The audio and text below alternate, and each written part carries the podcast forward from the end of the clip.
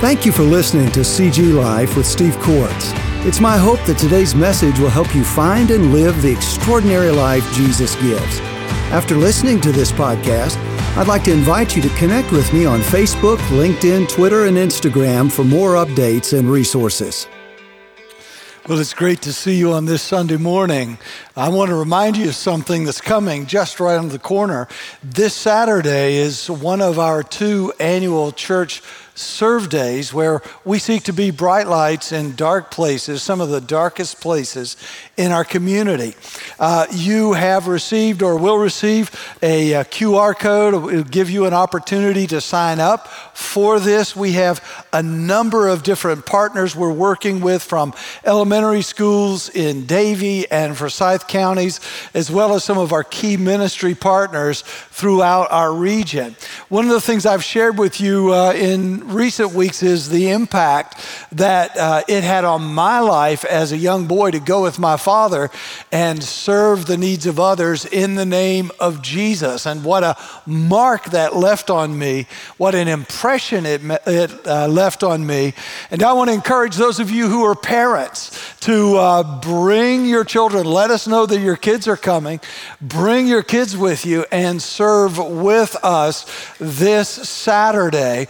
Uh, if you don't have kids, you're more than welcome to come. We'll send you to the harder things. If you do have kids, we'll send you to the easier things. If you want to do something easy, borrow someone's kids and bring them with you and do the easier thing. But sign up with us and join us as we seek to be bright lights in a dark place this Saturday this Saturday. I want to invite you to take your Bibles and turn with me to John chapter 10. We'll be looking together at verses 22 through 30. John chapter 10, verses 22 through 30. The scripture says, beginning in verse 22, at the time, or at that time, the feast of dedication took place at Jerusalem. It was winter. And Jesus was walking in the temple in the colonnade of Solomon. And the Jews gathered around him and said to him, How long will you keep us in suspense? If you are the Christ, tell us plainly. And Jesus answered them and said, I told you, and you did not or do not believe. The works that I do in my Father's name bear witness about me, but you do not believe because you are not part of my flock. My sheep hear my voice, and I know them, and they follow me. I give them eternal life, and they will never perish, and no one will snatch them out of my hand. My Father, who has given them to me, is greater than all, and no one is able to snatch them out of my Father's hands. I and the Father, Jesus says, are one. Now, Father, as we gather around your word this morning and as we break your word this morning and uh, share it, my prayer is that we will have the help of your Holy Spirit, that uh, those who need assurance and encouragement will find it, that others who need a fresh season of spiritual uh, evaluation will find that as well. Father, may your will be done as we gather and as we explore your word. Grant, Father, that there would be assurance that would come from this time together and disturbance as well. Wherever it is needed, would you work? We pray and ask it in Jesus' name. Amen. I had the opportunity this weekend to uh, have all three of my grandkids with me too are from Dallas, Texas, and so it's a, an unusual thing to have them. But we had them, and uh, we had a great time together. One of the things we got to do was to go to the Wake game last night and see Wake Forest defeat Notre Dame, and that was a great day. That was a great night. I enjoyed that. They enjoyed it. We had to leave a little early though because, well, you know, when you're eight and five, well. It, the time runs a little faster. And when you're 62 and you got to preach, time runs a little faster. So, three of us left a little bit early. One of my grandsons was sick, so he wasn't able to go. We dropped off uh, uh, my granddaughter, and then I had my five and a half year old grandson in the car with me going from uh, west side of Winston-Salem to uh, down I 40. We were heading home. And uh, Little Sellers is, well, let's just say he is Sellers. He loves to sing, he loves to have attention, and so he sings and, and he gets all kinds of attention. Never met a stranger. I lost him twice at the uh, basketball game. Uh, scared me to death, found him both times. Um, he just, he's that tall and he disappears. Uh, so we, we had a great time, but he was in the car and, and he, he starts singing. And he, he, uh, his first song, his first rendition was Old Town Road. And I uh, don't know if you know that song, but if you know that song, it's a song once you've heard it, you can't get it out of your head. Well, he sang that. I think it's the Kidz Bop version of Old Town Road. And I said to him, I said, Sellers, why do you like that song? And he said, because it's got horses in it. I said, well, that's good. I said, what part of it do you like the, the most? What part of that song do you like the very best? And he says, can't nobody tell me nothing. That's the part I like the most. Can't nobody tell me nothing. And I thought, well, okay, you're, you, are a, um, you are a son of Adam and Eve. Uh, you are the son of your father. You are the son of your grandfather. We're a whole bunch of us, can't nobody tell us nothing. And I said, well, okay, that's great. Uh, how about we sing some songs about Jesus? And he said, yeah, let's do that. And I said, great. I said, what do you want to sing? Well, he said, let's sing about that wee little guy. And I said, Who's the wee little guy? He said, You know, the wee little guy Jesus met, the wee little guy. Oh, I said, Zacchaeus. He said, Yeah, let's sing about Zacchaeus. So we sang about Zacchaeus, the wee little guy. And uh, then he, he changed and he said, Now let me sing you a song uh, that mommy and I sing every night before I go to bed. And I said, Now that's good. This is getting better than Can't Nobody Tell Me Nothing. And I said, So we'll sing that song. And he said, Okay, I'm going to sing that song. And he sang the song. It was a song I'd never heard before. The song went like this If you love Jesus, you'll live. If you don't love Jesus, you'll die. And if God's not happy, we all die.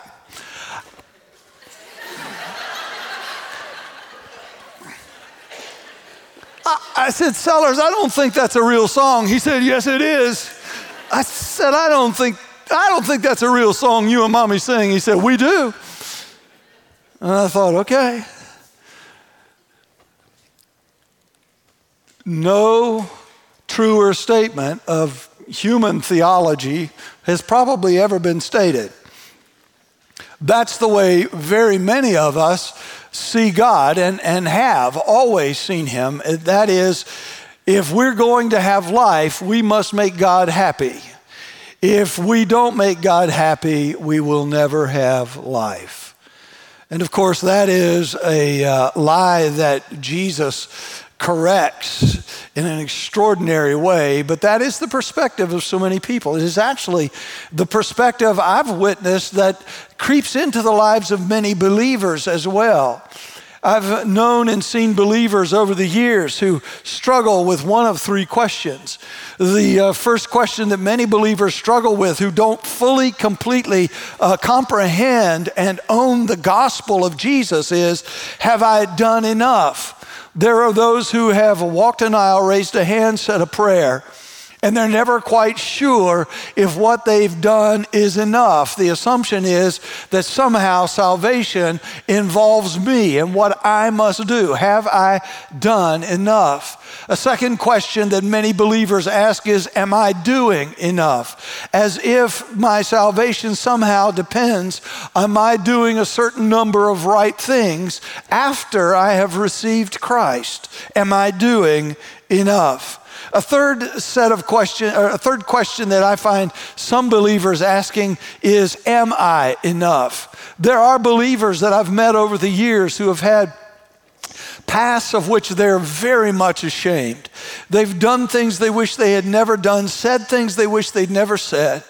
Been places they wish they'd never been, and they cannot seem to get those things, those that they've done, places they've been, things they've said, out of their heads. And consequently, Satan uses it against them, and they ask constantly, Am I enough as I am, given all that I've done? Will God ever really receive me? Am I ever enough? And of course, we know none of these questions are in the end, really good questions because we're, we aren't enough, but Christ is more than enough.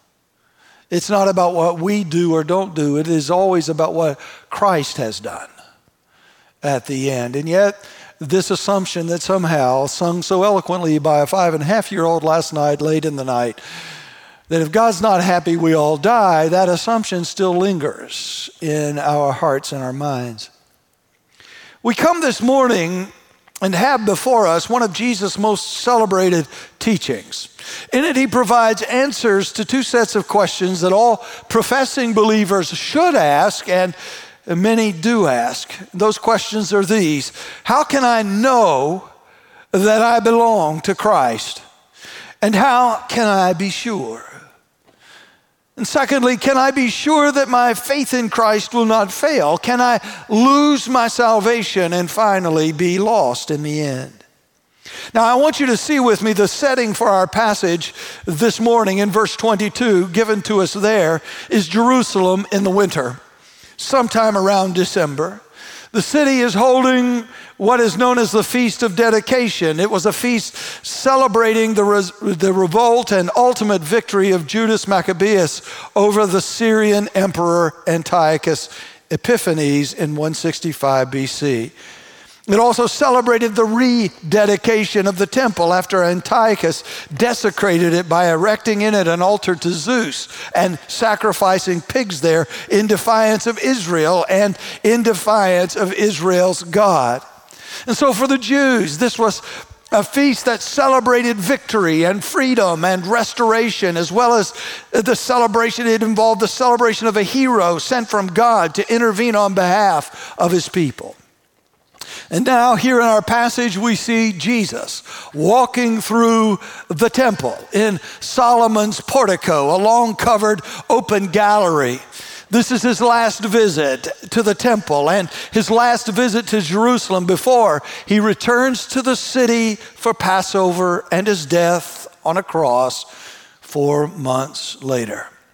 Here in Solomon's portico, Jesus is spotted, he is surrounded, and he's stopped by the Jewish leadership. This is not a friendly encounter, this is a hostile encounter. And we see the hostility in the question and demand that they make of Jesus in verse 24. The question, How long will you keep us in suspense? Is a question that can be legitimately translated from the original language. How long will you keep annoying us? How will you how long will you keep bothering us? How long will you keep troubling us? And then they make the demand. If you are the Christ, say you are the Christ. Tell us now, are you the Christ or are you not? Well, Jesus has acknowledged that he is the Christ privately, for example, to the woman at the well. He's acknowledged that he's the Messiah. He never acknowledges that he's the Messiah in public. This is understandable because the public expectation in his day for the Messiah was that the Messiah would be political and that he would be military and he would have political and military consequences. These uh, people, the people surrounding Jesus, uh, the people of his day, were looking for a better, greater Judas Maccabeus, a greater, better hero who would do once and for all what Judas had done bring victory over their enemies, restore God's rule and God's God's people to a place of freedom and safety. And of course, the irony of it all is that God's Messiah was actually right there. He's actually walking in the temple. That God's greater and better Messiah, God's greater and better leader, is right there before the Jewish leaders, and they cannot, they will not, they do not recognize him their ambition, their goal by getting Jesus to confess or to admit that he is the Christ is to attack him and take his life. If, that, if, if they can't do that, they want to report him to the Roman authorities as an insurrectionist so the Romans will take his life. So here, here is God's Messiah. Here is God's greater, better leader walking among them, and they cannot see him, they do not know him. As is so often the case, they cannot see him and they do not know him because he is not the kind of Messiah they want. It's still true of us today. If the Messiah we're looking for is not the Messiah that is, we miss him every time and we wind up looking for a very different Savior. Tell us, are you the Christ or are you not? And yet, despite what the leaders say, Jesus hasn't really been coy about who he is, as he puts it in verse 25. Do you see it? He says, I told you, and you did not believe. The works that I do in my Father's name bear witness about me. In other words, Jesus insists, I've already told you, and I've shown you who I am. He's told them who he is with all of the metaphors he's used to describe himself bread and living water and life and light, and especially the metaphor of a good shepherd, which we see in chapter 10, our very chapter, in verses 1 through 16. All of these, one way or another, are used in the Old Testament to describe the Messiah that God would send. Micah 5, for example, describes the Messiah to come as the ideal shepherd, one who leads and feeds and guards and guides the people of God as a great king. That's not all. Not only is Jesus pointed to himself with his words, but he's also pointed to who he is with his deeds. These great claims to, these, to his great claims have been added, great deeds done in the name of the Father that prove who he is. Every lame person made to walk, every blind person made to see, every crowd fed, every sick person healed, pointed to his identity as the Messiah, come from the Father. The Jews, though, they want him to claim the title because they want him dead. So Jesus says in verse 25, I told you, I showed you, and you do not believe. And the reason why you don't believe, verse 26, you don't believe because you're not part of my flock now. Jesus returns right here to the shepherd and sheep metaphors that he's already used in verses 1 to 16. And there he describes himself as the good shepherd who leads, feeds, guards, and guides his sheep. Here in our passage for the morning, he describes his sheep and he describes them as God's true people. And he does it in sharp contrast. He says to the uh, Jewish leaders, essentially this He says, You think you're God's people. But you are not God's people. You are not part of my flock because you don't believe. Let me tell you who God's people are. Let me show you who God's people are. And that is precisely what he does in, in the verse that we're going to be spending our time on today, verse 27. But it's right here that he picks up these metaphors again of, of, of, a shepherd and of sheep. And he gives us answers to those questions that every professing believer should ask, and many do ask. How can I be sure that I belong to Christ? How can I be sure that I'm saved, that I'm one of his flock? Can I be sure that my belonging to him will last? Can my salvation by this shepherd ever be lost? If it is lost, how is it lost? If it is kept, how is it kept? Notice with me how Jesus answers these questions. What he does is he gives us a kind of a test and he gives us also a kind of striking picture. First, he provides a kind of test for true sheep, and then he provides a powerful picture of their destiny and security. But today, we're going to look at the test. We're going to look at the test for true sheep. That kind of test is called for in the New Testament. Paul says, for example, in 2 Corinthians 13, 5 and 6, he says to professing believers, don't assume that you know him. Make sure that you know him. He says, examine yourselves to see whether you are actually in the faith. Test yourselves. Or don't you realize this about yourselves that Christ is in you, unless, of course, you fail to meet the test. So I want you to see with me, and I want us to spend some time together at the test. Jesus gives us the test, he also gives us the answers in verse 27. Here, the question, how can I be sure that I belong to Christ, that I'm one of his flock, is given in a set of answers that come in the form of three conditions that true sheep with saving faith all share. In contrast to the unbelief of the Jewish leaders, Jesus says, verse 27, do you see it? My sheep hear my voice, and I know them, and they follow me. My sheep hear my voice, and I know them, and they follow me. The Jewish leaders don't believe, they don't belong, and the proof is that they don't listen, and they and he doesn't know them, and they don't follow him. But his sheep, his true sheep, they hear. His true sheep are known. His true sheep follow. And these are the criteria and proofs that someone is a true sheep who belongs and believes. Now, before we look at these three conditions or criteria that all true believers share, I want to point something out to you. In the original language, these three statements are presented in such a way as to convey that they are uh, regular and consistent. So, what Jesus is saying is, My true sheep, those who are mine, they hear and they keep hearing. They are known, and I continually know them, and they follow and they keep following. What he's conveying is a pattern that does not end in the life of a genuine follower of his. They are regularly and continually hearing, regularly and continually being known by him, and regularly and continually following him. In other words, the faith of a true sheep in his flock is one of uh, persistence. Their faith is not perfect, but their faith is always persistent. It is persistent because it is permanent. So, persistence is the theme that comes through what Jesus is saying. They may fade, they might fade from time to time, but their faith never ends.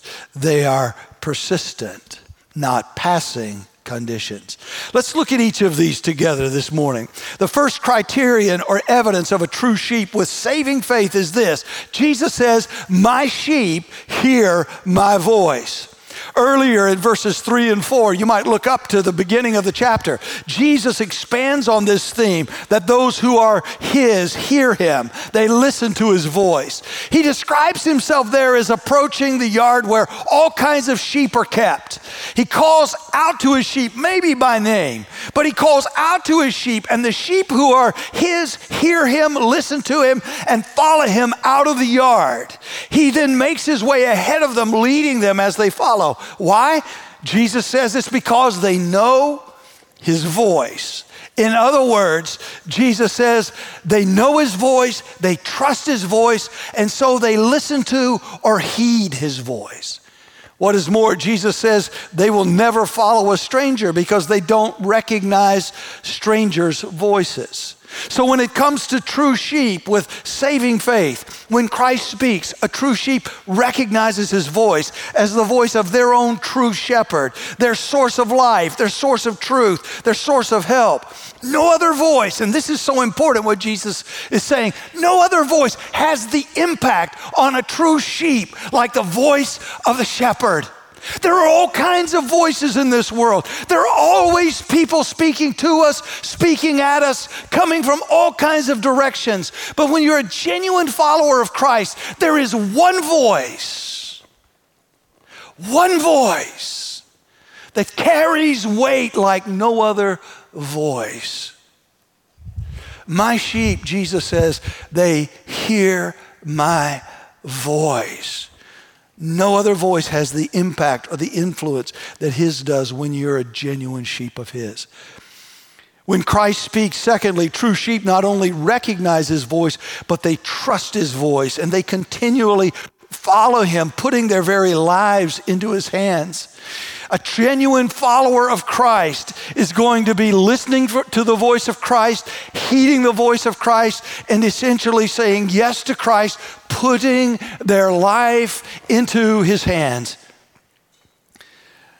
The true sheep refuse to follow any other strange shepherd. Thirdly, they don't honor nor do they submit to, nor do they trust strangers' voices. And all of this is true of them regularly and continually. Here's, here's something I need for you to see. True sheep don't simply hear Christ's voice and come to him once in a life. True sheep hear his voice and keep coming to him in all of life. A true sheep doesn't just come one time with a hand raised, just doesn't come one time down an aisle, doesn't just come one time to pray a certain prayer, but a genuine sheep, a genuine uh, uh, part of Christ's flock is someone who hears his voice, longs for his voice, seeks his voice, and does it in every area and aspect of their lives. They keep hearing they keep listening, they keep yearning. For they know that by his voice, by his word, he leads and he feeds, he guards and he guides. There is something in the heart and life of every true believer that cries out and says, I, I, I must hear your voice. I must hear your voice. I need for you to lead me. I need for you to feed me truth. I need for you to speak into my life and guide me. I need for you to speak into my life and guard and protect me from the things that would hurt, uh, hurt me. I need to hear your voice.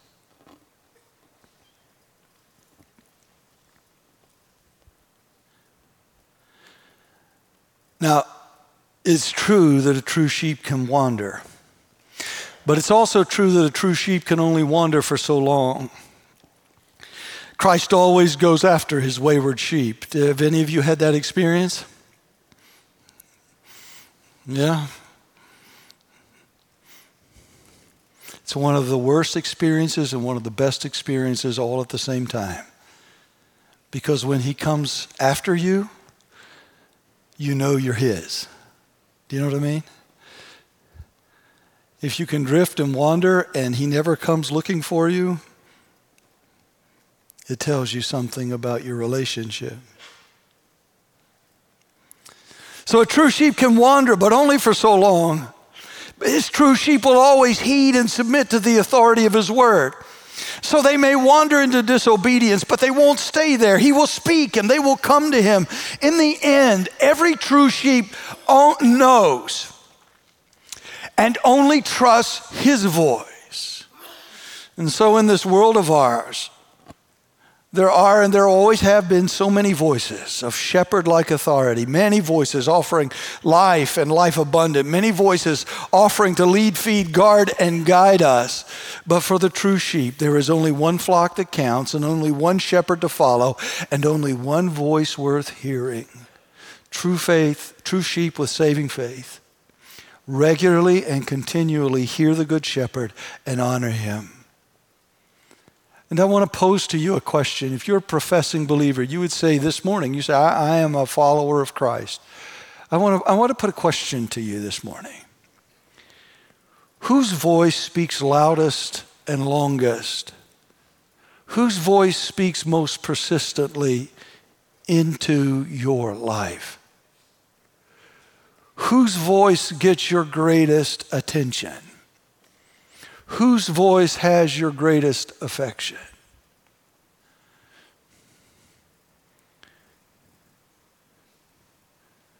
For those who are genuinely His, there is no replacement for His voice.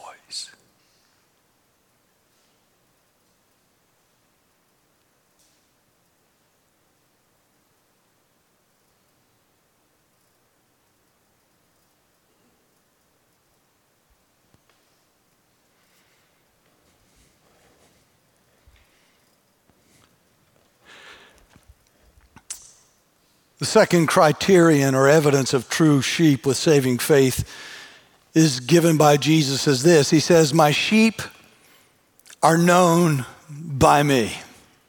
True sheep are called and they hear the call, they answer the shepherd's call, and initially that brings them into a new relationship with him, such that he knows them and he sees them and he owns them as his sheep and they know him. Verses 14 and 15 give us some helpful context to what Jesus says here. Jesus says in verse 14, I am the good shepherd. I know my own, and my own know me, just as the Father knows me, and I know the Father, and I lay down my life for the sheep. The emphasis of Jesus in the first 10 verses of this chapter is on the sheep knowing him, but here the emphasis is on his knowing the sheep. And the idea here includes the fact that the relationship that true sheep have with the shepherd is, is, is a mutual relationship. It's a dynamic relationship, mutual and dynamic, like the, the relationship the father and the son enjoy. A mutual relationship is, is one in which there is give and take, where two people are pouring their lives into each other. A dynamic relationship is one where people are pouring into each other and the relationship is growing, the relationship is developing. That's the picture of the relationship that Jesus is describing when he says, I know my sheep and my sheep know me, just like my Father and I know. It's mutual and it's dynamic. Now, what is happening here and what is important is for us to see that, the, that while the Jewish leadership didn't know and will not own Christ as the Messiah, and while Jesus is, is saying he doesn't know and own them as part of his flock, verse 26, G, the point Jesus is making is true sheep know and they own Christ as their shepherd, and Jesus knows and owns them as his sheep. There is this give and take. There is this this mutual sharing, there is this mutual understanding in, in a healthy relationship. That's what he's picturing here. And so we can say that one of the criteria of a true sheep is that Christ knows them and owns them, and consequently, and this is important, they know, the sheep know that Christ knows them and owns them. And this is, of course, one of the most important truths for true believers. The, the, the, the uh, ability and, and the conviction that Christ knows me through and through, and he owns me or he acknowledges me still. I know that he knows and owns me. This is always an evidence of a true believer.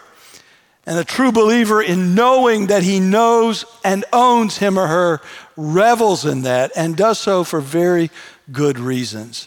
Jesus says in John 6 37, All that the Father gives me will come to me, and I love this. Whoever comes to me, I will never cast out. And what this means is that when the Father opens our eyes to see Christ and draws us to Him, everyone who is drawn to Christ in the drawing knows and feels the, uh, the need for the salvation that He offers, but they also know that as they come to Christ, they come to Him unclean and unworthy. And Jesus' great promise is whenever the Father sends me someone, gives me another sheep for my flock.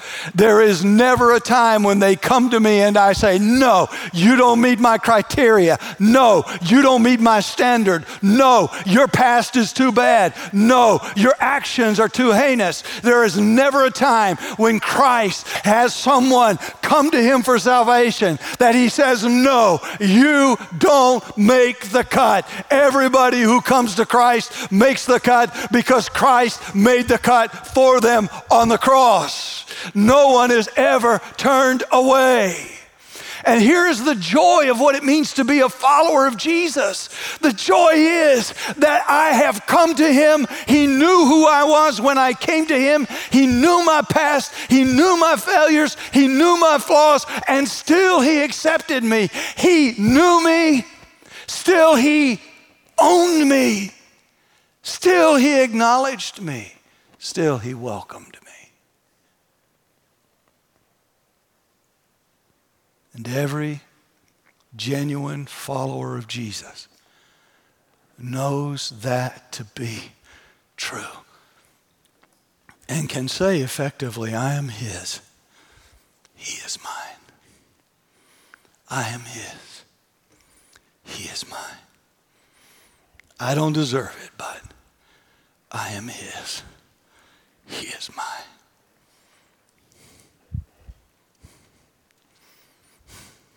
Hmm. I know He knows me, and I know He owns me. He claims me. He is not ashamed to call me His.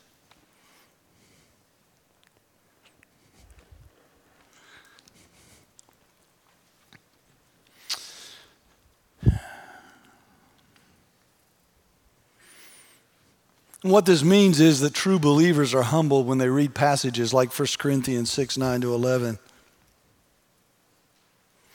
where Paul says to the Corinthians, Do you not know that the unrighteous will not inherit the kingdom of God? Don't be deceived. Neither the sexually immoral, nor idolaters, nor adulterers, nor men who practice homosexuality nor thieves, nor the greedy, nor drunkards, nor revilers, nor swindlers will inherit the kingdom of God. And then he says, verse 11, and such were some of you, but you were washed, you were sanctified, you were justified in the name of the Lord Jesus Christ and by the Spirit of our God. He knew you, and still He took you. He knew you, and still He owns you. And this pattern of knowing that we're known and knowing that we're received and accepted, it, it remains true throughout the course of a believer's life. He still knows us, He still owns us. True sheep with saving faith know regularly, continually, that they are known and owned in spite of who they were and, uh, and are apart from Christ. They know that they are known and owned in spite of what they've done and what they might do. Now, the fact that true believers know that they're known by Christ is a truth that also comes with a great warning. We often ask people, Do you know Christ? But the far better question is, Does Christ know you? In Matthew 7 21 to 23, Jesus shows the importance of this question rather graphically. He says, Not everyone who says to me, Lord, Lord, will enter the kingdom of heaven, but the one who does the will of my Father who is in heaven. On that day, many will say to me, Lord, Lord, did we not prophesy in your name and cast out demons in your name and do mighty works in your name? And then I will declare to them, I never knew you. Depart from me, you workers of lawlessness. The most important question that you can answer is not, Do you know Christ? Because many of us know a lot about Christ. That is not the question. The real question is, Do we know Christ intimately, personally? But the far better question is, Does he know us? Does he know us? Now, I want to say to you, this passage and others like it aren't meant to make true believers anxious or worried. Indeed, the scriptures tell us we can know that we are known by Him before that great final day comes. Elsewhere, the scripture tells us that those who belong to Christ and are part of his flock are given the Holy Spirit, and that this Spirit of his bears witness with our spirit that we are his, that we are children of God, that we are part of the flock, Romans 8 says.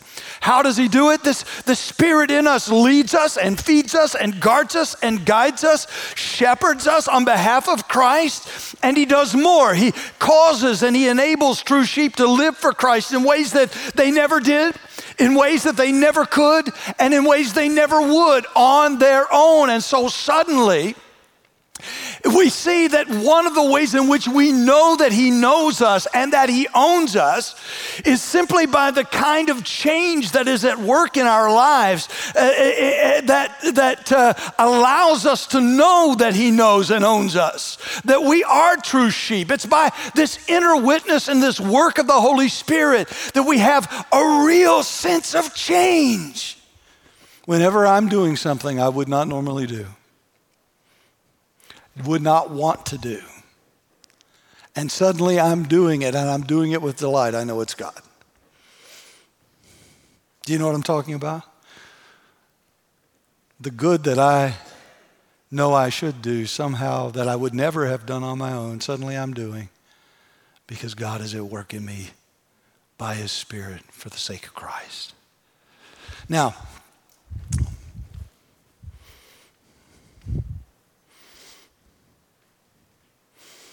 It's by the inner witness of the Holy Spirit that we have a real sense of Christ's present fellowship and we're walking faithfully with Him. There is a sweetness to life when you're walking with Him. It almost, it almost beggars explanation. It's very hard to convey in words, but when you are a genuine follower of Jesus and you're walking with Him, there is a sweetness to life. There's a joy, there's a delight. It's rich, it's deep because He's rich and He's deep. At the same time, by the inner witness of the Holy Spirit, we also have a, a, real sense not only of Christ's presence fellowship when we're walking faithfully with Him, but we also have a real sense of Christ's present correction and discipline in our lives when we're not walking with Him. What true believer doesn't know by experience the truth of Hebrews 12? That says, My son, don't regard lightly the discipline of the Lord, nor be weary when reproved by him. For the Lord disciplines the one he loves and chastises every son whom he receives. It's for discipline that you have to endure. God is treating you as sons. For what son is there whom, whom his father doesn't discipline? If you're left without discipline, in which all true believers have participated, then you're illegitimate children and not sons. Either way, true sheep will regularly and consistently know that he knows them and sees them as his own. It's by the sweetness of our fellowship with him when we're walking with him. It's by the hardship of the discipline and correction that come from him. Every time, as a follower of Jesus, if you genuinely belong to him, you step out of the way, he comes to find you. His correction is not enjoyable. His discipline is, is not enjoyable. But I will tell you the fact that he comes to find you in the middle of your sin is one of the greatest confirmations that you are his. And he comes to you and he says, My daughter, what are you doing? He comes to you and he says, My son, why are you here?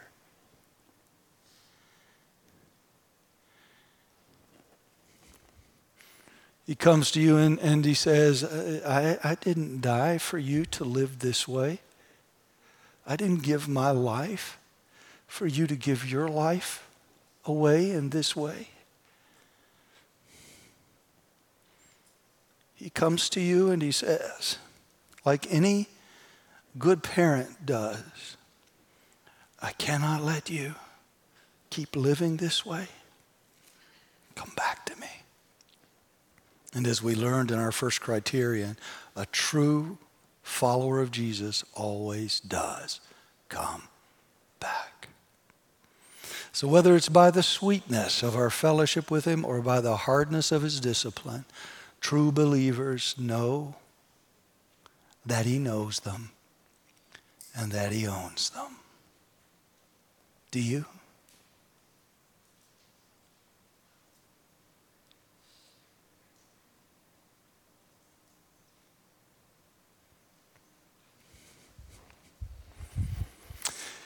The third criterion or evidence of true sheep with saving faith is this Jesus says, My sheep follow me.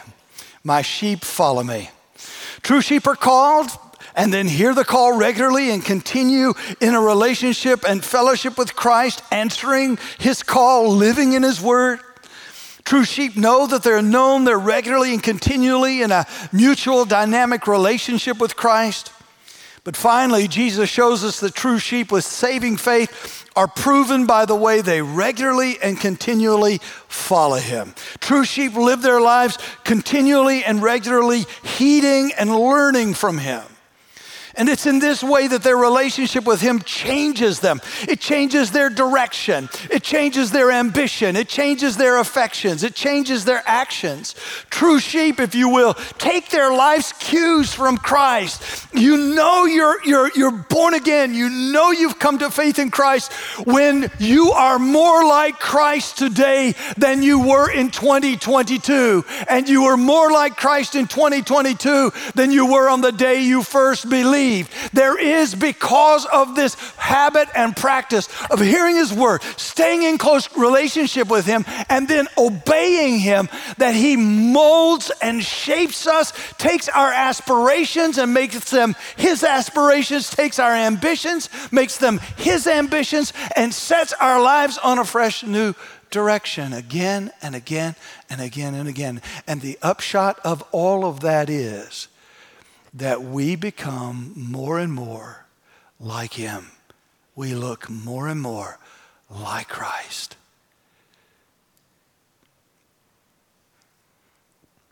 A third great proof that we belong to Him is that we look like Him. Not a little bit for a little time, but more and more over time. That we regularly and consistently reflect the image of Christ. Not, pers- not perfectly, but persistently in and with our lives.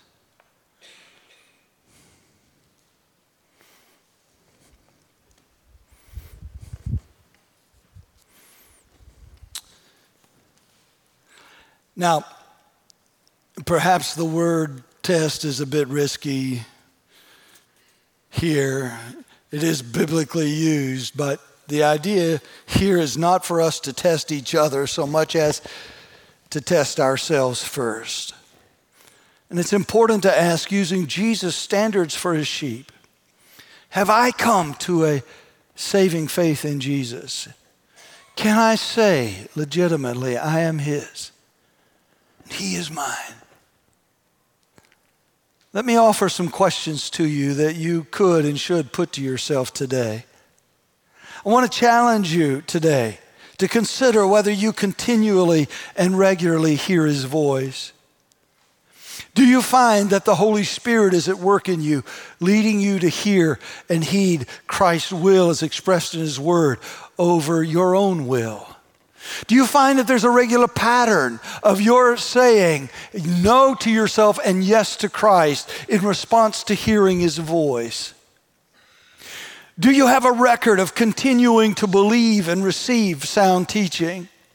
Do you accept the central doctrines of the faith? Do you accept the central teachings of the faith? Do you delight in God's word? Do you continue to believe it fully? Or do you tend to challenge it where you disagree with it? When you hear something from the word of God that doesn't set well with you, do you find yourself resisting it, challenging it, denying it? Those who do and do so persistently, who will take part of the scripture but not all of the scripture, who pick and choose from the scripture what they like and what they don't like, show they aren't of God. They don't belong and they don't really believe because they're selective in hearing his voice. Second, consider whether you continually and regularly know that he knows you. Are you depending on Christ's merits as your all sufficient Savior today and not just a decade ago? Do you have a continuing relationship with Him? Are you consistently found abiding, remaining in Him, doing life with Him? Do you have regular fellowship with Him day in and day out? Or is this the only day you think about Him? Is this the only day you hear His voice?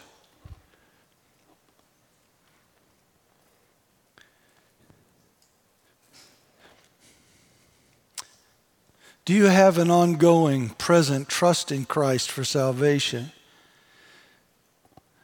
Do you have a stable, steadfast hope in the gospel that you've heard?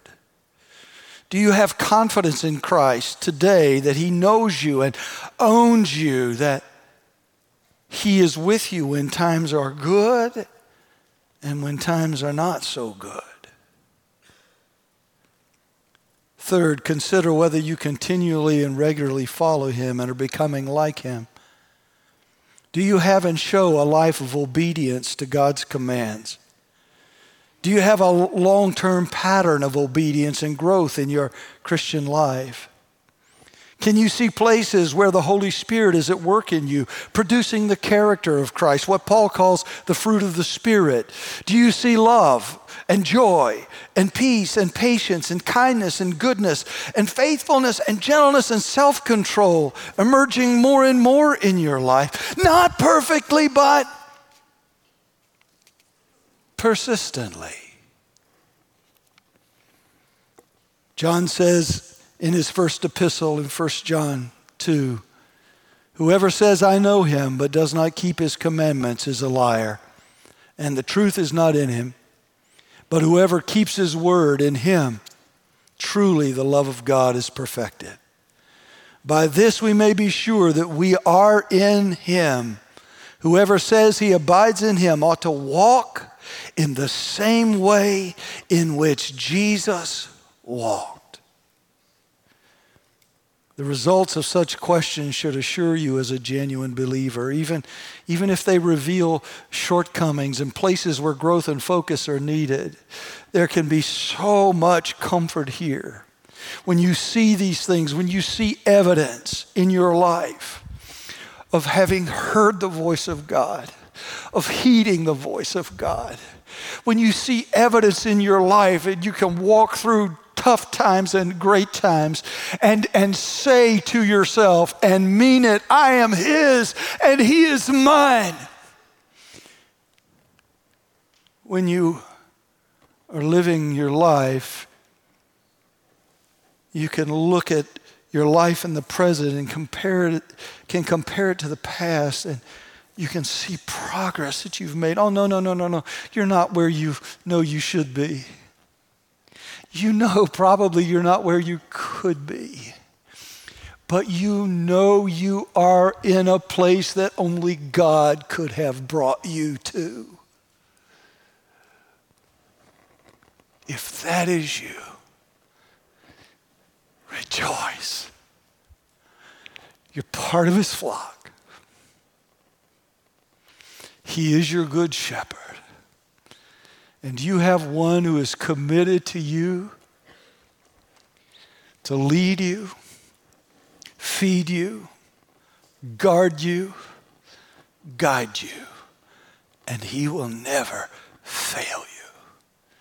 You may be faithless, but he is determined he will remain faithful.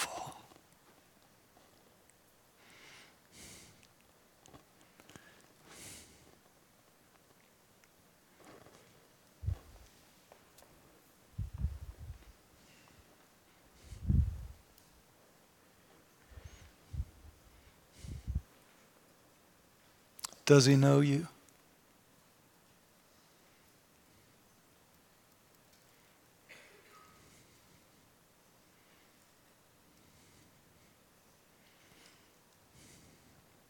If he does, rejoice. Your name is written in the book of life. Your destiny is settled.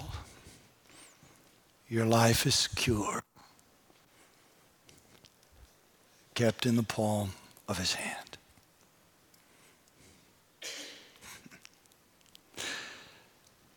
Father God, I thank you, I bless you that we can know and we can be sure. I thank you, Father, that your word encourages us to test ourselves so that true sheep can be comforted and strengthened and encouraged to press on in Christ. But your word also calls for this test, Father God, so that those who are not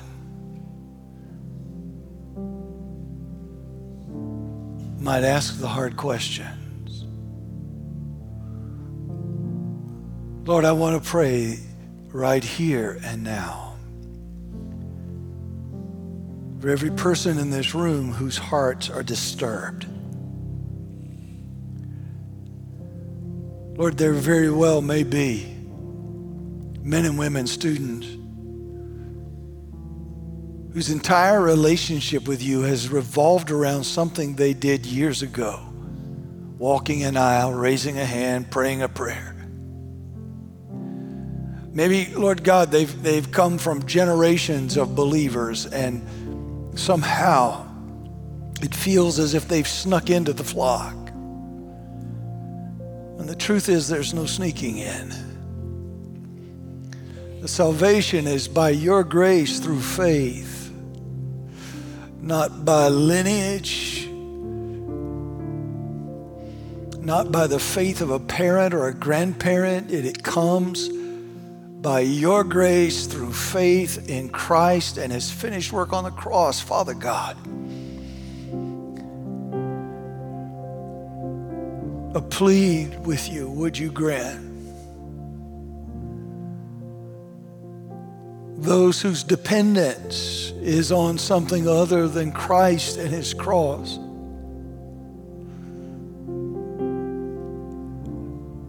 I pray, Father, that today would be the day that you would give them ears to hear the voice of Jesus, eyes to see his cross, as being not just for sinners, but for them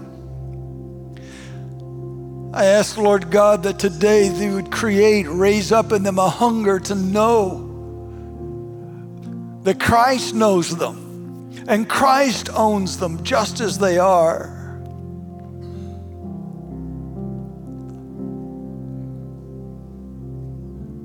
I pray, Father, that the lack of steady obedience over time would become a burden that they can no longer bear. And I'm asking God that you would grant them the faith to bring it to the cross of Christ and lay all of their sin there and receive from Him forgiveness, pardon, and new life. Do it, Lord, for the sake of your glory. Do it, Lord, for their eternal good. For every person who is troubled of spirit, Lord God, let the trouble grow and then grant them faith to come to faith, to come to Christ. For every person in this room who is untouched by anything they've heard, how I pray, Lord God, that you would break through the unbelief, the disregard of so great a salvation. Oh, Father, do the impossible and save them, is my prayer. Grant to them the gift of new life in Jesus.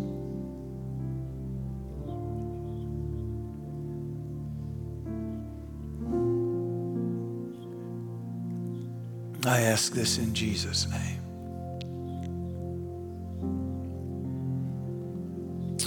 Amen, amen, amen. So, we're going to close in just a moment. And uh, I want to say a word to every person whose heart is disquieted. You're not really sure that He knows that He owns you. I want to plead with you for the sake of your destiny and your eternity. If today you've heard the voice of Christ, if today you would trust Him with your life, meet me, meet one of our pastors in the lobby, in the foyer here.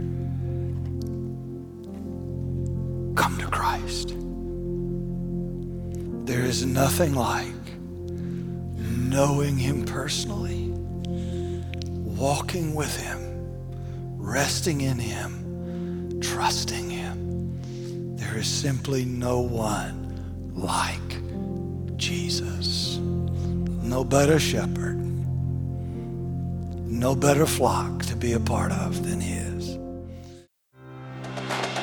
Thanks for joining me today. If you enjoy these podcasts, take a moment to rate and review CG Life with Steve Courts.